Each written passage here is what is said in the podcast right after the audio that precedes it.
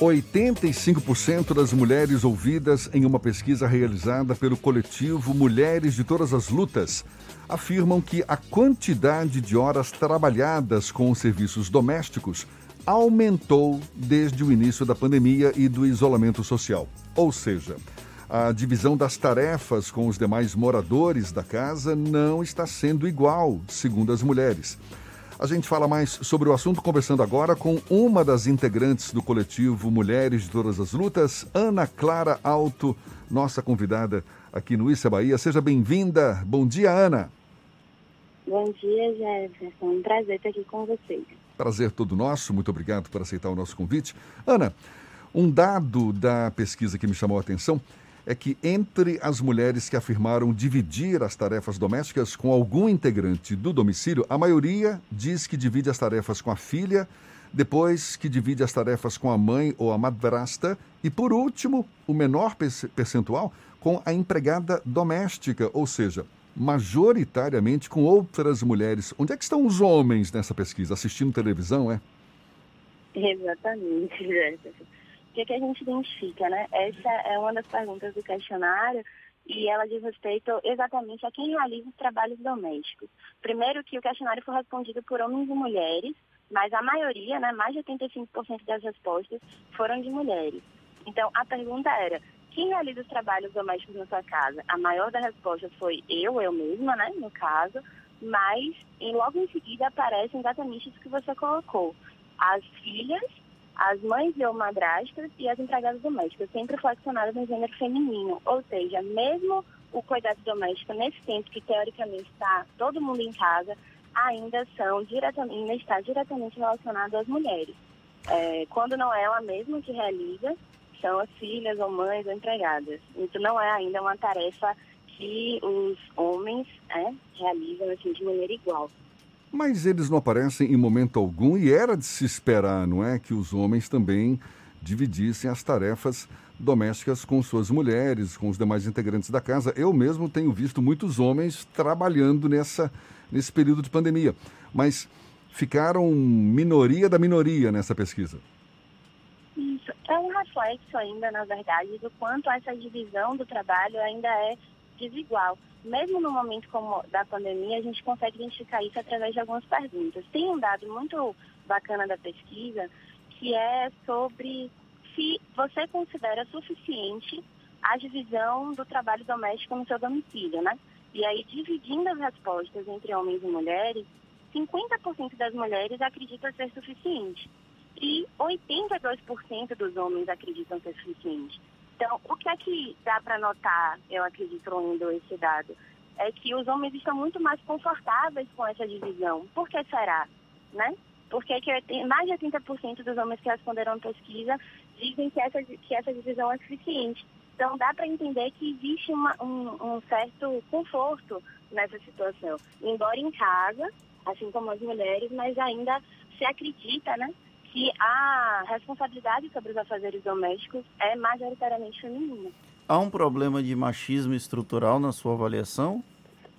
Sim, sem dúvida. É, eu acho que isso tem suscitado muitas discussões né, na sociedade, inclusive a maneira que a gente conduziu essa pesquisa tem muito a ver com essa inquietação, surge a partir de uma inquietação de uma companheira nossa, é, sobre, ela estava identificando na rotina dela um, uma sobrecarga de afazeres domésticos. E aí a gente formulou um questionário justamente para entender um pouco mais sobre isso. E o questionário diz muito nitidamente, é, através das respostas, que as mulheres ainda são as maiores responsáveis pelo, é, pelos trabalhos domésticos, né? enfrentando as jornadas duplas e triplas aí de trabalho, o cuidado com os filhos também. Então, os homens, embora em casa, essa, essa divisão ainda é bastante desigual e é resultado do machismo, né? Eu acho que, estrutura a nossa sociedade. Embora algumas coisas ainda é, estejam, enfim, se movendo nesse sentido, eu acredito, é, mas ainda existe um pensamento de que esses trabalhos são de maioria feminina. Assim. E em que difere esse comportamento dos homens, das mulheres também, agora no tempo de pandemia, com o período em que não havia pandemia, ou seja, Os homens, a gente pode afirmar que dividiam, eles eram mais solidários nesse, nessa divisão dos trabalhos domésticos antes da pandemia do que agora? Eu acredito que não. Eu, eu acredito que justamente o contrário, né? Não dá para afirmar isso porque não, é, não foi o objetivo da pesquisa, mas eu acho que não se trata muito da solidariedade. Eu acho que às vezes até existe isso, existe esse compromisso solidário, né, entre é, parceiros e parceiras. Mas a rotina dos homens é sempre muito voltada para fora de suas casas. Não que as mulheres também não trabalhem fora, mas historicamente é, as mulheres foram responsáveis por esses serviços domésticos, pelos, pelos cuidados com os filhos, né? Nossas mães, nossos avós, nossas tias, a gente cresceu vendo isso acontecer. E aí, é, com a pandemia, isso se reforça, porque o cuidado doméstico, né, os trabalhos domésticos nunca, o, a casa, digamos assim, nunca foi um lugar de não trabalho para as mulheres, muito pelo contrário. Mesmo trabalhando fora, mesmo com as suas rotinas é, de trabalho, sempre existiu essa pressão né, para uh, é, dar conta desses afazeres. Não que os homens não fizessem antes, mas eu acredito que a pandemia põe uma lupa sobre isso e deixa muito mais nítido essa diferença. Embora em casa, porque qual a desculpa também? É, estou trabalhando fora, né? Os homens têm essa, enfim, essa jornada de trabalho fora também. É, e quando chega em casa, as coisas estão mais ou menos prontas na pandemia a gente coloca uma lupa sobre isso, porque os homens estão em casa, ou deveriam, né? Considerando o isolamento social. E mesmo assim, as mulheres se sentem sobrecarregadas. Então, mesmo estando em casa, esse trabalho não é dividido, ou igualmente dividido. Quer dizer, é uma pesquisa que só fez reforçar um comportamento que já existia, não é verdade? E é uma pesquisa realizada em nível nacional, Ana.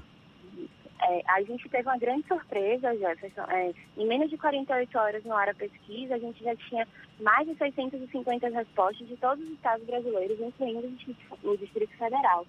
Então, alcançou, realmente, a gente entendia essa necessidade, percebia entre nós, né, dentro do coletivo, dentro das nossas rotinas, a necessidade de falar um pouco sobre isso. E foi o resultado da pesquisa diz para a gente que era isso mesmo. As mulheres estavam querendo falar, não só as mulheres, porque a pesquisa foi aberta, é, para homens também, para a gente conseguir entender onde é que os homens se encaixam, mas teve um alcance nacional e isso deixou a gente muito feliz. Qual o perfil das pessoas entrevistadas, Ana?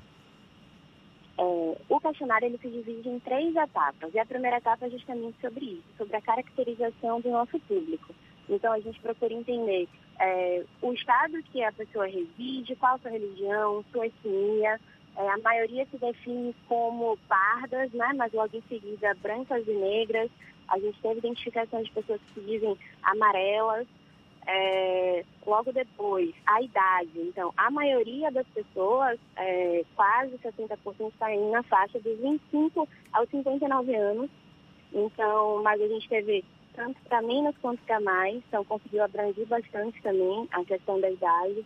A questão da renda, foi uma outra coisa muito importante para a gente sobre a abrangência da pesquisa, é, desde pessoas que estão desempregadas até pessoas que recebem mais de 15, 20 salários mínimos responderam à pesquisa. Então, é uma boa margem, né? Que a gente consegue identificar em todas elas essa mesma questão da divisão sexual do trabalho. Ana Clara, a partir de agora, é, já que essa pesquisa trouxe algum. aumentou a lupa, né? Como você falou, trouxe a lupa para esse problema social que nós temos, quais são as discussões que o coletivo pretende levantar na sociedade? A gente está em processo de análise desses dados. Foram 37 questões, muitas questões abertas, inclusive. Então, a gente montou comissão para dar conta de analisar esses dados mais é, complexamente, digamos assim. E porque existem questões que já a gente já acreditava que iam aparecer, existem outras questões que apareceram, porque a gente deixou questões abertas justamente para as mulheres terem condição de falar sobre essa realidade da pandemia, do isolamento social, e a gente teve mais de 835 respostas abertas. Então, existe a necessidade de falar sobre suas vivências nesse processo. A gente está entendendo como tratar esses dados e quais os desdobramentos. Então, é, existe questões referentes, por exemplo, ao aumento da violência doméstica, que é uma coisa que a gente já vem apontando, é, que aumentou bastante no tempo do isolamento social e da pandemia, é, que é uma questão que a gente precisa se debruçar com mais cuidado, com toda a cautela que o tema exige.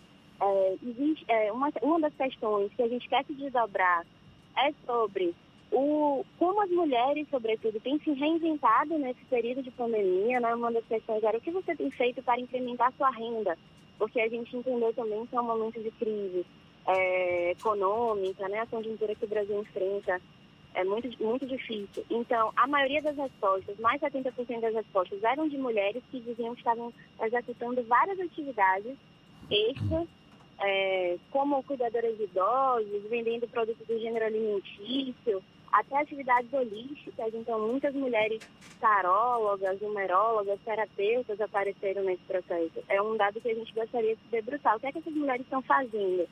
É, para se reinventar também, porque é um período muito novo para todos nós e a gente termina encontrando outras saídas, digamos assim. Então, as próximas ações, a gente está em processo de debate, de análise desses dados com todo cuidado, para a gente ver o que, é que a gente vai fazer com isso.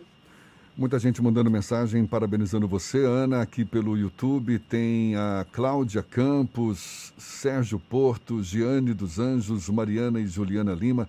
Todo mundo parabenizando pela sua participação, pela, enfim, pela iniciativa também do coletivo das mulheres para é, é, essa iniciativa e a gente agradece muito a sua participação. Ana Clara Alto, que é uma das integrantes do coletivo Mulheres de Todas as Lutas, que esteve à frente dessa pesquisa, reforçando, ou seja, confirmando, não é? Dando uma lupa para esse comportamento que a gente já sabe existe e agora ganhou, um, digamos, uma, uma força maior ainda, por mais que seja vista de forma negativa a não participação dos homens na divisão dos trabalhos domésticos durante a pandemia. Ana, muito obrigado pela sua participação e um bom dia para você. Muito obrigada, eu que agradeço pelo convite e assisto sempre programas de vocês. Então é uma honra estar aqui participando.